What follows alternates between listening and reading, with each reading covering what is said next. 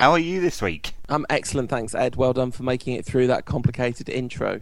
Uh, well, too many FC United of Manchester. Just it was always a stupid name. It was always a stupid name, and I, I guess they were living. They wanted to call it FC United, of course, and the FA wouldn't let them. And then they had a vote, and I think uh, FC United of Manchester won by some distance from FC Manchester Central and uh, various other forms of Manchester plus FC plus United plus that kind of thing. FC United of Manchester. It's not that hard to say. How's your week been, Ed? It's been a pretty good week on the pitch. It's been a very good week on the pitch, hasn't it? I, I mean, you couldn't really ask more than a couple of, wins. Um, obviously, uh, I think on last week's podcast we said it was going to be a tough game against Spurs. It didn't really turn out that way. Uh, I thought United had a pretty, in the end, a pretty comfortable victory, and, and Spurs really didn't show much. I guess they were preparing themselves for their FA Cup final against Inter Milan on the, the Tuesday night, and then uh, a, a, very very comfortable win against Bursaspor, who I I would argue are, are probably by some distance the weakest team in the Champions League this season they were absolutely rubbish, weren't they? The game against Spurs, the first half, Spurs threatened quite a lot, and I was pretty nervous. Obviously, Van der Vaart hit the framework and uh, looked generally impressive in the way that he does. Although, when he went off with a hamstring injury, I was thinking, oh, is that why Fergie didn't buy him? Because I've spent most of the season just thinking, why, why didn't you buy Rafael van der Vaart? I don't understand why he just didn't, you know, forget all the value in the market talk. I just literally, and Mesut Ozil, I understand why he couldn't get him, but I really don't understand why he didn't buy Van der Vaart. Seems like exactly the kind of player we need at a very reasonable price. But yeah, maybe he's really injury prone or something that I'm not aware of. But he looked, he looked lively. And then uh, I suppose the big talking point of um, of that game was the quite magical, beautiful, total football moment of uh, United's second goal. Ah, it was uh, it was quality all round, uh, especially the bleating from Spurs afterwards. Uh, they're rapidly becoming the Scousers of the South, and yeah, I think we should wear black armbands and hold a minute's silence for them. Brilliant, brilliant studs up comic this week on Spurs uh, and their paranoia. So if you haven't caught that, go check Studs Up. Uh, that's Chris Toy's blog. He does a, a weekly cartoon, and it's a, a, very good summary of, of Spurs supporters after the game. Yeah, obviously loads and loads of fuss about the goal. Uh, somewhere in all that melee, we seem to have forgotten that Spurs didn't actually score a goal, and so we didn't rob them of their impending victory, which uh, appeared to be what everyone was saying. Um, and and of course it was very decisive. Five minutes to go, and uh, perhaps Spurs could have built some pressure. They didn't really create anything in the second half. Got to say, uh, to to merit an argument that they might you know somehow snatch a draw, but I, I suppose that really did kill them off. And and you know. We've all seen it dozens and dozens of times, and every time I see it, I'm absolutely sure it's a perfectly good goal and there's nothing wrong with it. But there you go. The only thing that's wrong with it is it's an absolutely shocking decision from Mark Clattenburg to award advantage. That's that's what's wrong with it. Um, because there wasn't really that much advantage. Nani was obviously still in the box, albeit lying down on the floor in a state of bemused disappointment. Well, I, I think I think the issue is once the once the goalkeeper has ball in hand, and given that they um, they're you know it's late in the game, they're they're chasing an equaliser supposedly. That is the advantage that he can just he can you know take his few steps up to the edge of there and boot it, and that's going to be a lot more rapid and getting much more distance than putting the ball on the ground taking a free kick, which of course he tried to take 10 yards further forward than the actual free kick would yeah, have it, been if it had been given, which it wasn't. It, it, was it was hilarious, and I was sort of very impressed with Nani's quick thinking. But I understand from people that were at the game that it was much less Nani's quick thinking and much more Darren Fletcher and Paul Scholes shouting at him that made him put the ball in the net. Yeah, well, there's two ultra professionals there. Yeah, I, I, I, it's just hilarious how. I mean, you, you, could say it was Nani's quick thinking, but he ran up to the ball. He was obviously annoyed. He's waving, he's gesticulating at the ref, waving at him because he didn't get the penalty.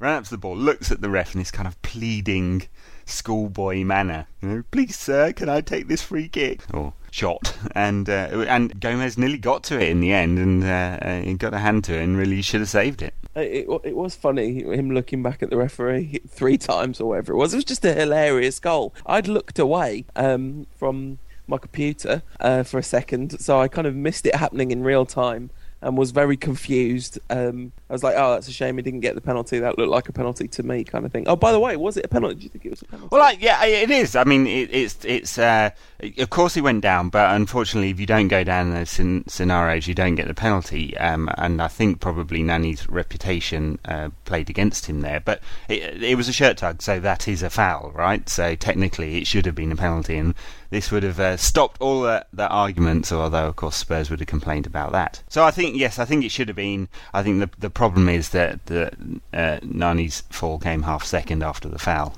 Uh, last thing I want to say about this, Sir Alex's post-match comments. Well, you know, obviously he went down trying to get a penalty. He should have had a penalty, and then the ball hit his arm.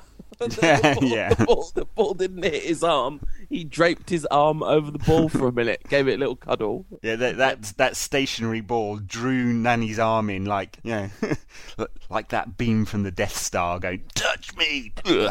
exactly. And Nani, he's drawn to touch footballs. It's, it comes from all those years of sleeping with one. Um, like, that sounded weird, but I didn't mean it in any kind of weird way. He did used to sleep with a football when he was a kid. slightly off topic. Then, uh, so we we we beat Spurs comfortably, and then we absolutely destroyed Bursaspor, and the kids are all right goals from Gabriel Obertan, and uh, I hear a terrible rumor that Bebe's goal might have been uh, taken off him and given to the Bursaspor player. Uh, give, and given back again. So, oh, it's been given back. Oh, good. I'm yes. so pleased. Uh, UEFA have U-turned a couple of times on this one. Yes, it was initially given to him, and then the uh, the video panel, who who are actually pretty generous to forwards normally. Uh, then gave it as an own goal, and then they changed their mind. So um, it will go down as Bebe's first Champions League goal. It was basically an own goal. I mean, the last touch did come off the defender, um, and so I think that is pretty generous. But hey, you know, I'm sure he'll take that, won't he? Two in two. If he keeps up this record, he's going to become a United legend in no time. Yeah, it's really, it's really hard to, it's really hard to put a handle on how good he might become because there seems to be a lot of constituent parts that don't work together. Um, yeah.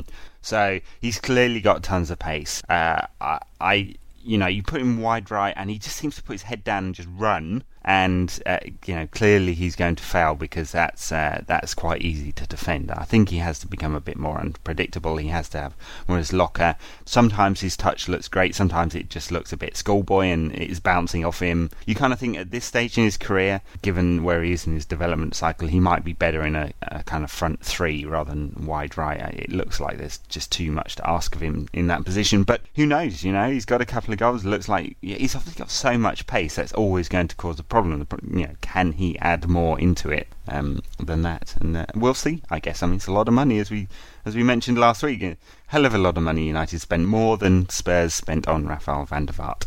Uh, in fact, if you include all the agents' fees and other fees that appear to have been paid by the club. Yeah, um, and still leaves me shaking my head. But it was he, he reminds me of Paulo Wanchope that's uh, the player he most reminds me of because he keeps running to, into a crowd of players with the ball, and then somehow you think he's definitely going to lose the ball, but then he comes out of it all kind of legs everywhere, but still with the ball at his feet, and the defenders sort of having fallen over.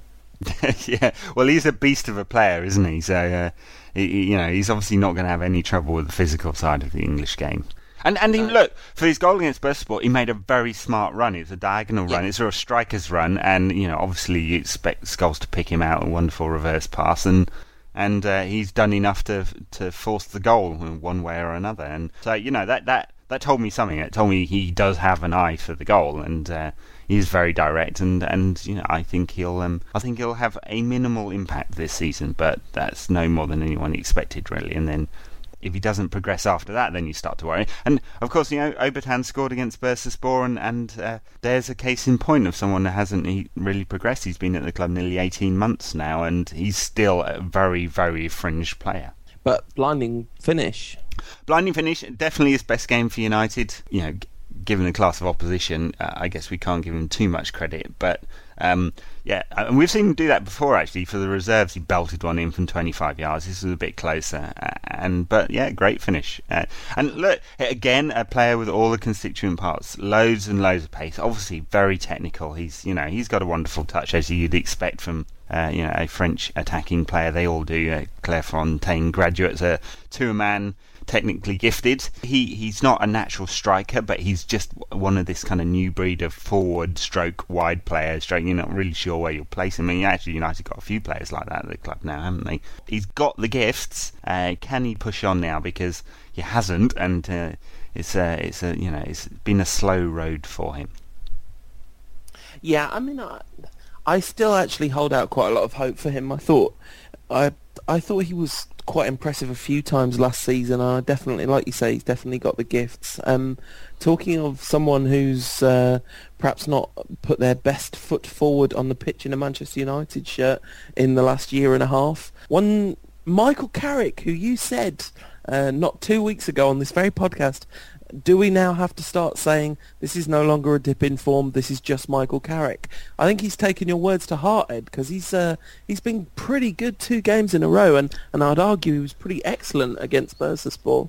Yeah, I mean, he did have a good game against Bursaspor. He was okay against uh, against Spurs. I, I, I mean, you know, I I um I, thought I don't against Spurs. I think I think is a little harsh. I thought it was at least a kind of seven, seven and a half out of ten performance from him. Yeah, but I mean, it's, he's good. I think it was relatively good compared to what he's been. I mean, he's lacked so much oomph, and his passing's been inaccurate, and he just seems to lack that bit of zip and pace to his game. And and I, I've always been a big, big fan, right? And uh, I, he always had his critics at United because he wasn't Roy Keane. I always thought that was really unfair because actually what he did very well was move the ball through midfield very, very quickly and very accurately. And I think in the, the style of play United evolved to uh, in the sort of 2007, 8, 9 period, uh, he was very central to some of our best performances. I, I thought he was really important to United. And, and so I've always been a big fan. And the, the last year has been extremely frustrating for me. I'm just not good enough, basically. And and he's been lucky that he's still at the club. And I think if there had been some takers this summer, he would have been gone.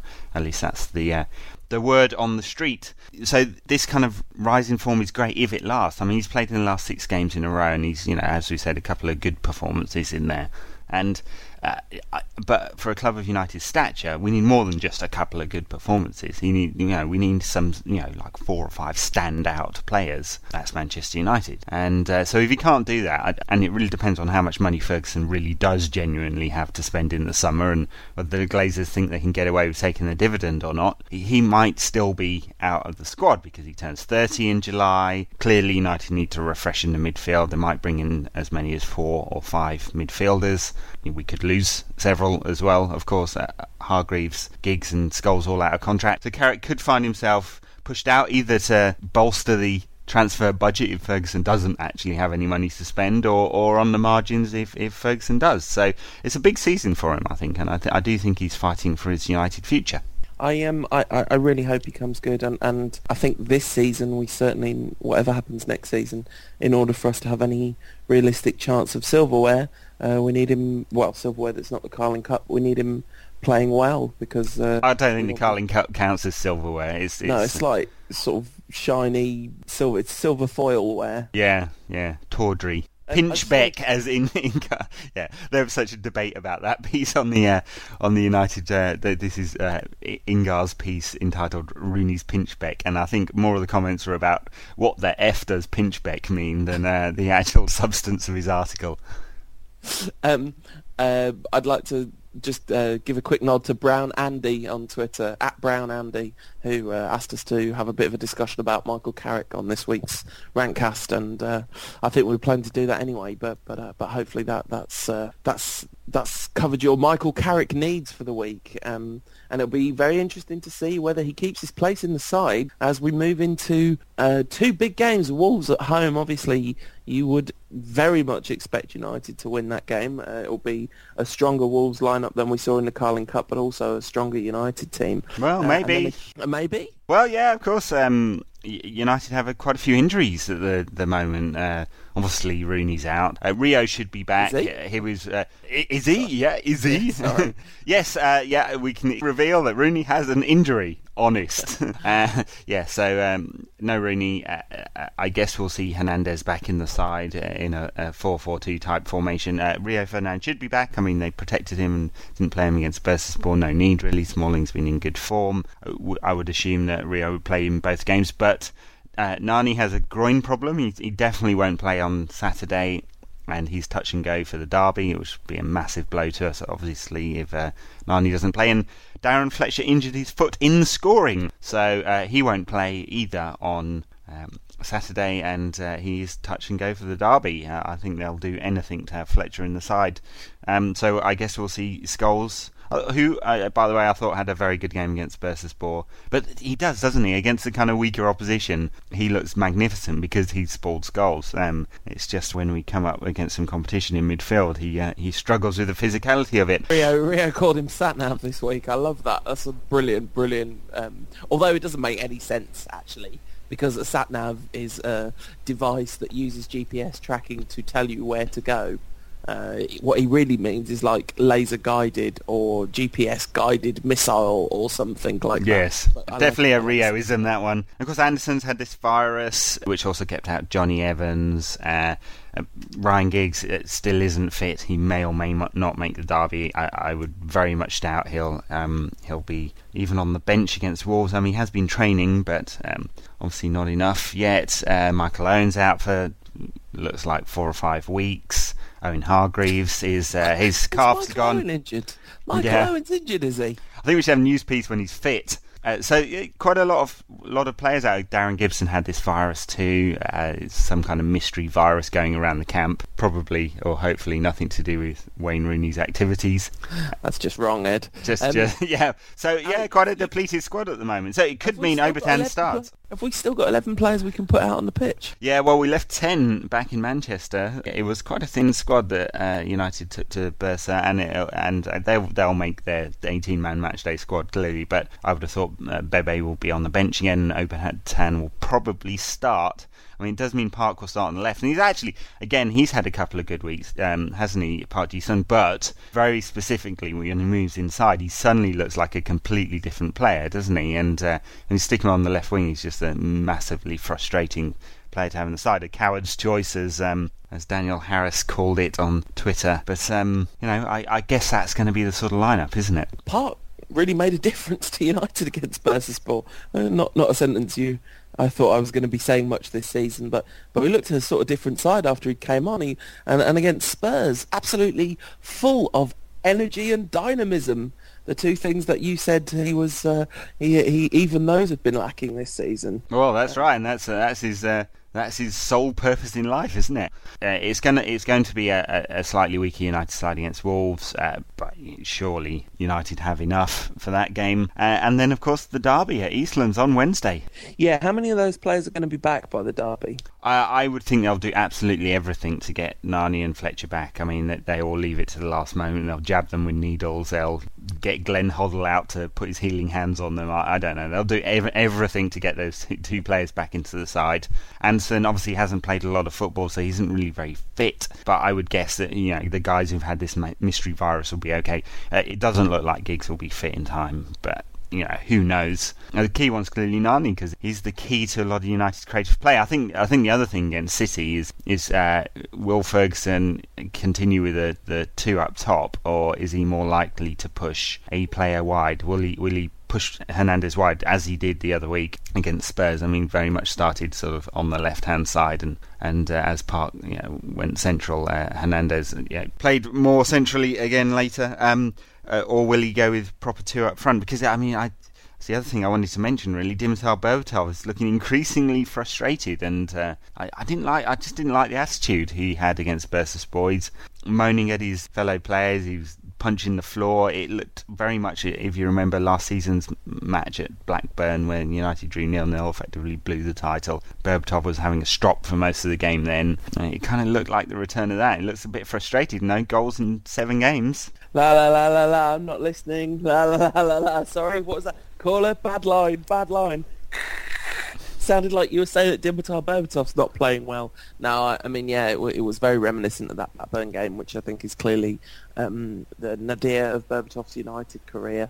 Um, and it was interesting in a team that was functioning so well and there was so much kind of energy and youth and excitement about that game because well, um, you know regardless of the quality of the opposition it's still our young players scoring goals in the Champions League. And for a player like Bebe that must be pretty remarkable. It was kind of sad to see Berbatov with a massive strop on all the way through that game uh, because you know he is kind of a team player and and stuff normally. And and he, he he he hasn't scored for a while, but he was extremely uh, instrumental uh, in the game against Stoke. I thought he had a brilliant game. Um, but yeah, he was poor against Spurs and, and poor against Bursaspor. Uh, let, us just hope he comes good. I think it's one of them stupid football cliches, but he needs one to bounce in off his elbow or something. You know, just just a goal to go in, or you know, since it's Dimitar Berbatov, rather than bouncing one off his backside to go in, maybe just a, a, a spectacular 18 yard flying volley into the top left hand corner, you know, th- th- that might do the job as well.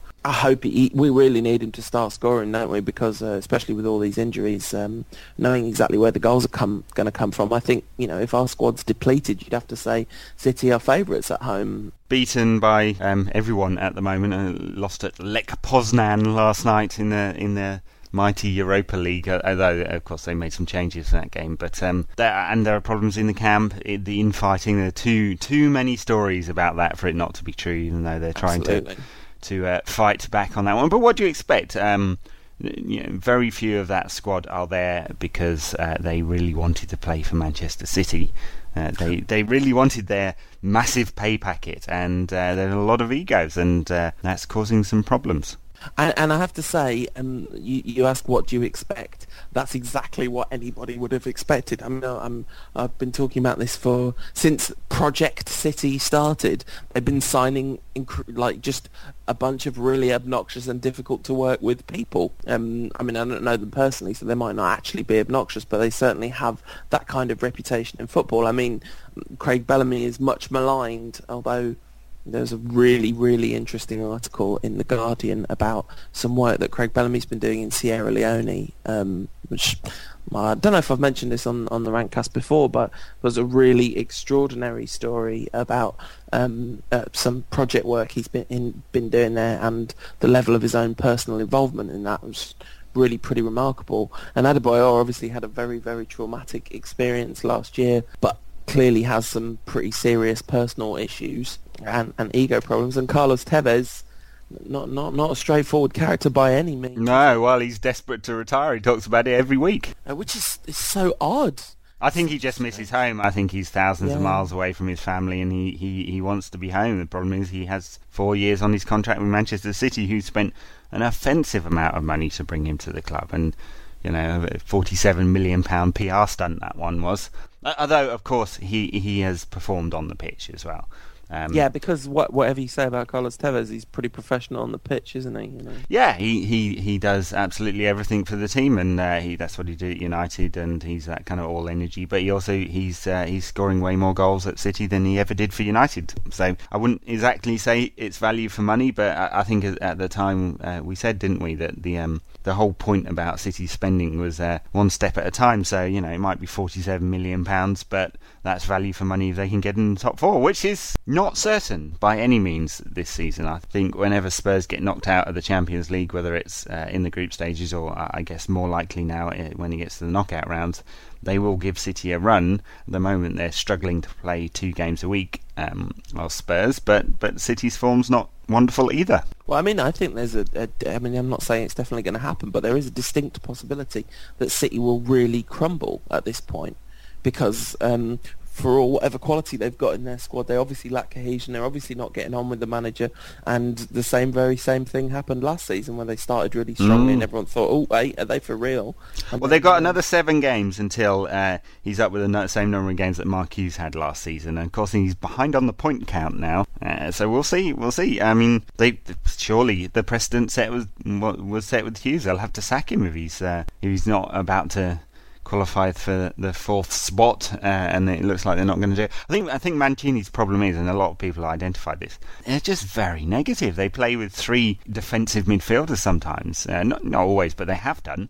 and uh, you, you kind of you know think if they really want to win the uh, title, they've got to pick up more points. Sometimes you know you need the win, not the draw. Yeah, which is something that Sir Alex Ferguson knows uh, all too well and has learnt increasingly in his 24 years in charge of Manchester United. Happy anniversary, Sir Alex. Yes, that's tomorrow. Twenty-four years. Wow, what a what a twenty-four year. Where's that all gone? I remember. I do actually remember the day he was appointed. So you know, it's making me feel very old. And yeah, I, I, I, I vaguely. You're like a a year and a bit older than me. I, I remember Ron Atkinson being the manager, and I remember Sir Alex Ferguson then being the manager. And I think I remember hearing it. You probably told me, to be honest. It's been a heck of a 24 years. It's been a heck of a 24 years, and obviously, you know, he's a, he's a very complex man as well, isn't he? And and uh, personally, he's paranoid, but he's driven. Uh, he seems to have this incredible amount of energy. I mean, obviously, he's built up a huge bank of credit uh, with all United fans for the amount of um, trophies he's won United, and he's holding this club together or this team together at the moment. But uh, you know, in many ways, his legacy for me and for many other fans uh, will be tainted by his acquiescence to the Glazers. His very, very pivotal role in the whole horse affair that actually you know created the environment for the Glazers to take over. Uh, his his proactive defending of them, uh, and uh, you know the fact that he could have stopped it, and he just hasn't shut up about the Glazer family ever since. His very aggressive attitude towards the fans, where they can f off and go and support Chelsea. Uh, you should uh, hear him. We'll, we'll, get on to this in a bit, but hear him be asked about FC United and Manchester and watch him blow it's uh, it's quite funny, and so I, I think um, I don't think his legacy will be as straightforward as he's the most successful manager in United's history. I think he has also presided over one of the most tawdry, unpleasant uh, phases in United's history, and which has not been completed yet, and we don't know exactly where it will end with all the debt. And he was actually very, very central to that. So a magnificent 24 years on the pitch. Off the pitch, I'm not sure that you could class him the uh, the same category as as uh, as say Busby now. Uh, it's not a view that's universally shared, of course.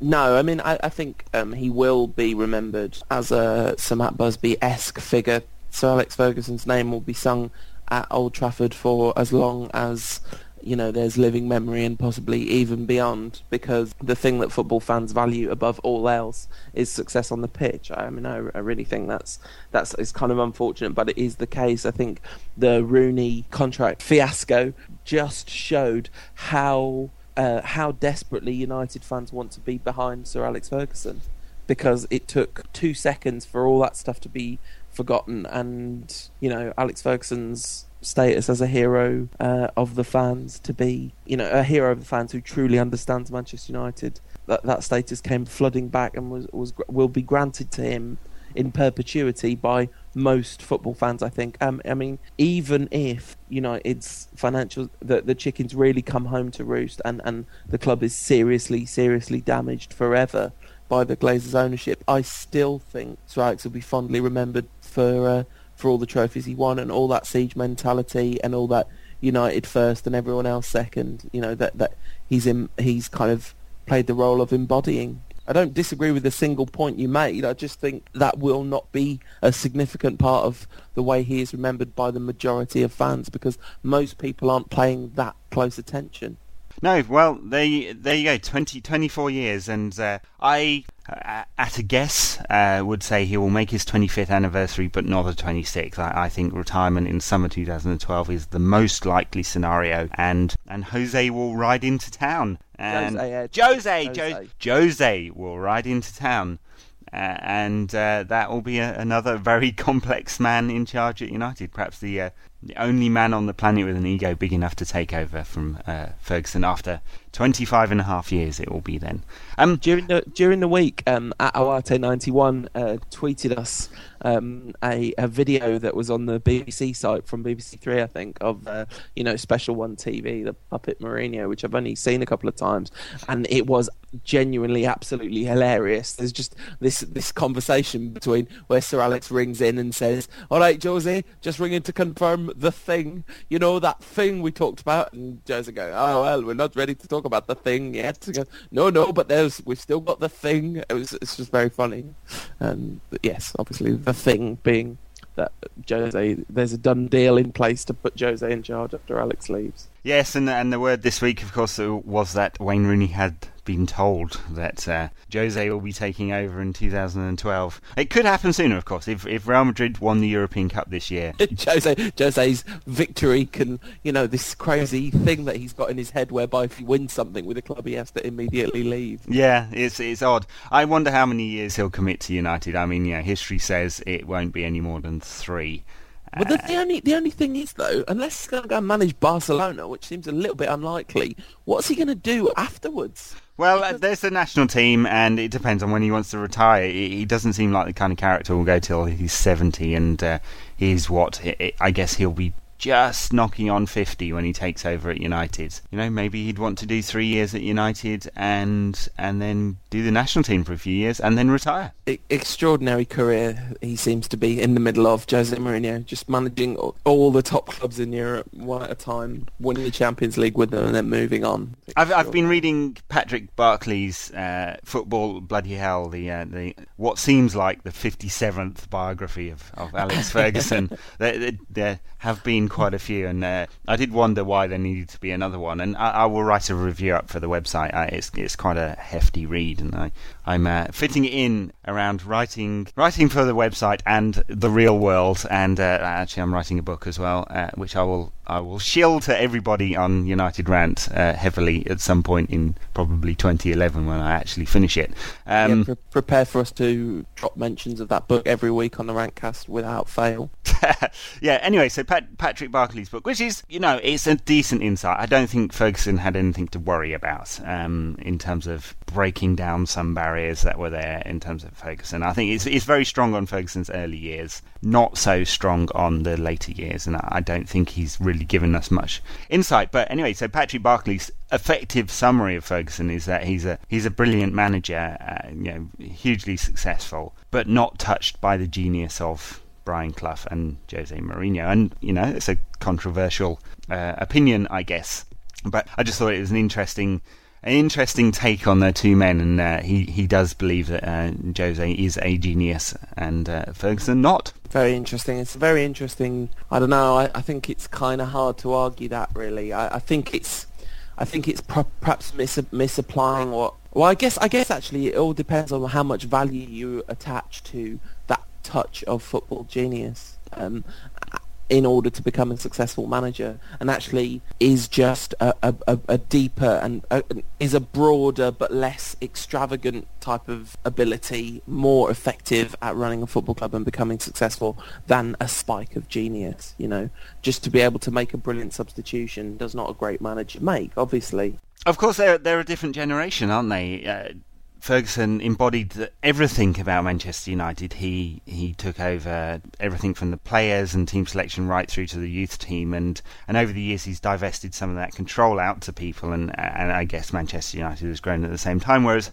as Jose has, has almost always worked in a different system where his main responsibility was the first team squad and, and nothing else beyond it really. Even Chelsea had obviously some very complex politics at Chelsea, but they they had all those layers in place and effectively had a director of football, although he wasn't called it. But um, and then has worked in that system ever since uh, at Inter and, and, Real Madrid. So it'll be interesting to see um, assuming he, he comes in in 2012, exactly how United play it because I don't think it's going to be a like for like replacement. Oh, clearly not in personality, but also I think in terms of their, their managerial abilities. And a lot of criticism about Jose Mourinho has been about his record in the transfer market or the style of play or his record on developing youth. And I think a lot of that is attributed to exactly how he has worked as well. And and so you know I wouldn't be surprised, uh, given that David Gill for all his love of the cretins in, in Tampa. He's a very smart executive, David Gill, and I think they might look at changing the structure when uh, uh, Jose comes in. I mean, the, the thing about um, if your life's mission is to manage every major club in Europe to the Champions League at some point before you retire, developing youth is obviously much less of a priority for you because it's it's not part of your mission. You know, you don't you don't need to do that if you're going to stay at the club for three years, build a team to win the Champions League, and then leave. Doesn't doesn't matter what's going on with youth development, do you? But if you're no. Sir Alex and you're building legacy and trying to build multiple successful teams. Well, not trying to build multiple, building multiple successful teams. Youth development's obviously a very important part of that. Although so much of Sir Alex Ferguson's success has been down to good fortune, which is not to say that he hasn't earned that good fortune or you know he's not extremely he's he's not the best ever. I'm not saying he's not because I, I think he probably is.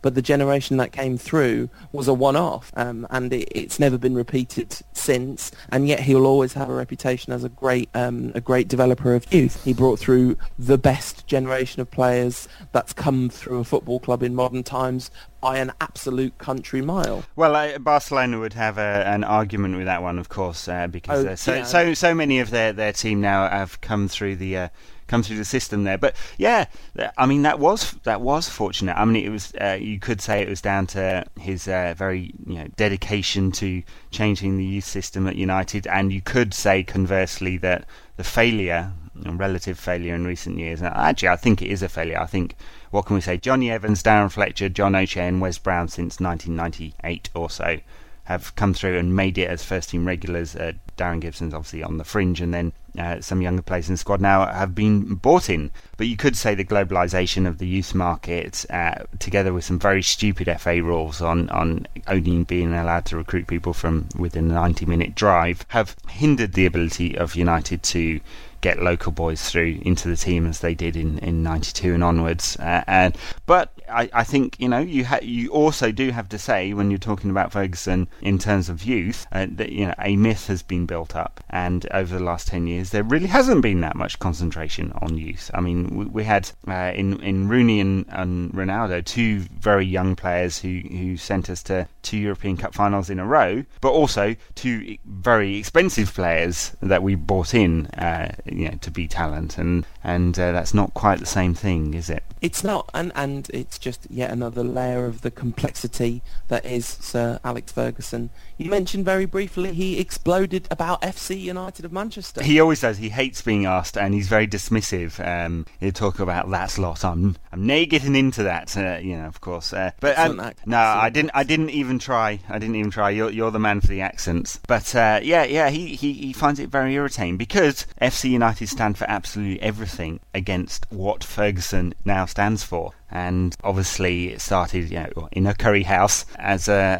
initially an idea. In fact, I mean, FC United, all that kind of concept was was floated when Sky tried to bid for United in 1998. So it, it wasn't really unique to the Glazer era, but they uh, they solidified it and, and built the club, and they've done very well. But it does stand for the kind of anti-commercialism, uh, anti-Glazer faction, it, it, it says not only do we know that United are in debt and in trouble and these people are no good for the club, but we're going to do something about it. And, and Ferguson's dismissive attitude of fans who complain, you know, they should have said something before United uh, was floated, or this isn't the time, or they can f off and support Chelsea if they don't like it. Well, you know, some fans did f off, and not only did they not support Chelsea, but they created their own club, and and here they are, uh, probably on the biggest day in the club's history now, about to play the first round of the FA Cup, and there's conceivably still a chance, although this is a team four divisions above them, that they could end up playing United at some point in this competition. That that would be amazing. Um, uh, yeah. I, and of course, the I irony is, if if just say paint this scenario, they uh, they win they win tonight and they, they win the uh, the second round, they're through the third third round, draw a game at Old Trafford, there will be no FC fans there because they're committed to not giving any money to the Glazer family. So not a single one of them will buy a ticket for the away section. I don't know. It's obviously a very delicate subject, FC United and Manchester, because any kind of splinter movement always will be.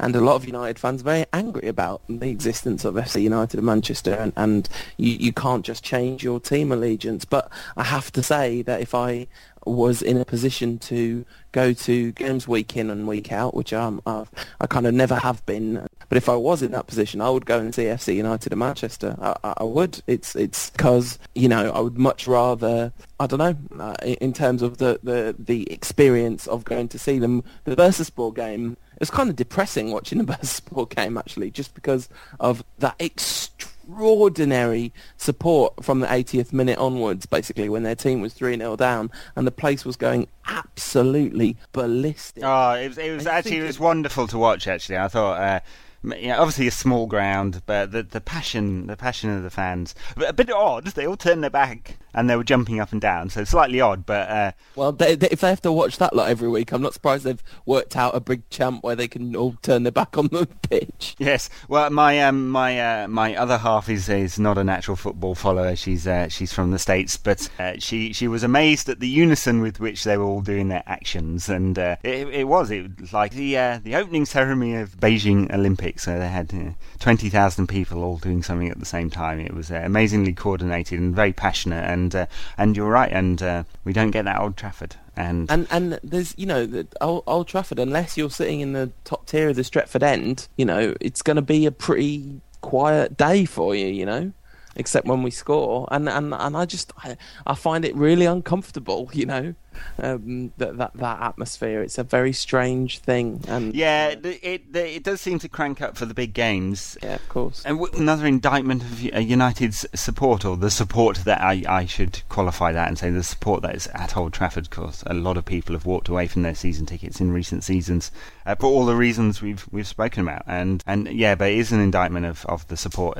inside Old Trafford at the moment that is so quiet sometimes, and that it should get uh, noisy for the bigger games. Shouldn't we support our side, whatever the game? When they're 3 0 down in the Champions League, for example. That hasn't happened for a long time, but. Um, uh, That's true. Yeah. Um, so, yes, FC United's big game tonight, and live on ESPN, and, and there was a big debate about that for them because one of the tenets of FC United was uh, not only anti glazing but anti-commercial, and they have previously refused to take TV money. There's uh, an internet company that streams um, what is now the Evo-Stik League. It's effectively League Seven, and um, and they did turn down uh, uh, uh some money there because uh, effectively the TV company wanted to move the fixture, and they've been very against moving fixtures for TV companies. Now, the argument from Andy Walsh and, and others at FC United now is that uh, they're not being hypocrites because it's a local derby and they can make a Friday game and it's all about the fans' needs. And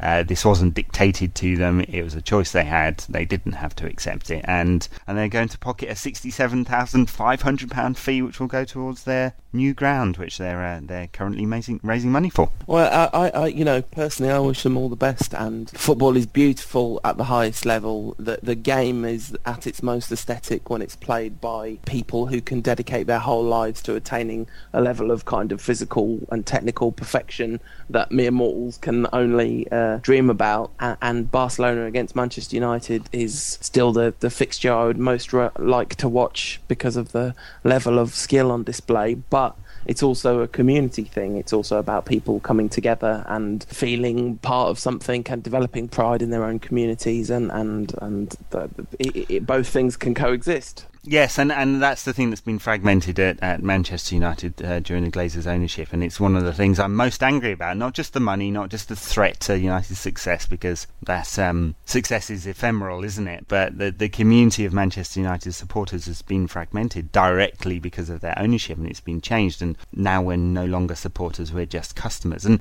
and in fact, sorry to give a second plug plug to this, but this is this is effectively what I'm writing this book about: the history of football club ownership, or rather more than the history, the what it means, what ownership means, and how that's affected football. And and very very clearly, the Glazer ownership of United has affected the fans and how we support the club. And FC United are the the extreme example of that. The fans who went away and, and created something that was for them. And and uh, it's one member, one vote, and the community shares scheme, which is um, if you're thinking of spending some money in a megastore, don't. You might as well go and invest it in a club, even if you aren't a fan of FC United. Uh, uh, what they're doing uh, makes a lot of sense, and they're, they're going to pay for their own ground, some with grants, but a lot of it's um, through this community share scheme where people can invest in their own team very directly, and and it's there for the community and the facilities will be used for the community as well. And I don't think anyone, whatever you feel about FC United, anyone can say that's a bad model for football. It's the right model for football, surely.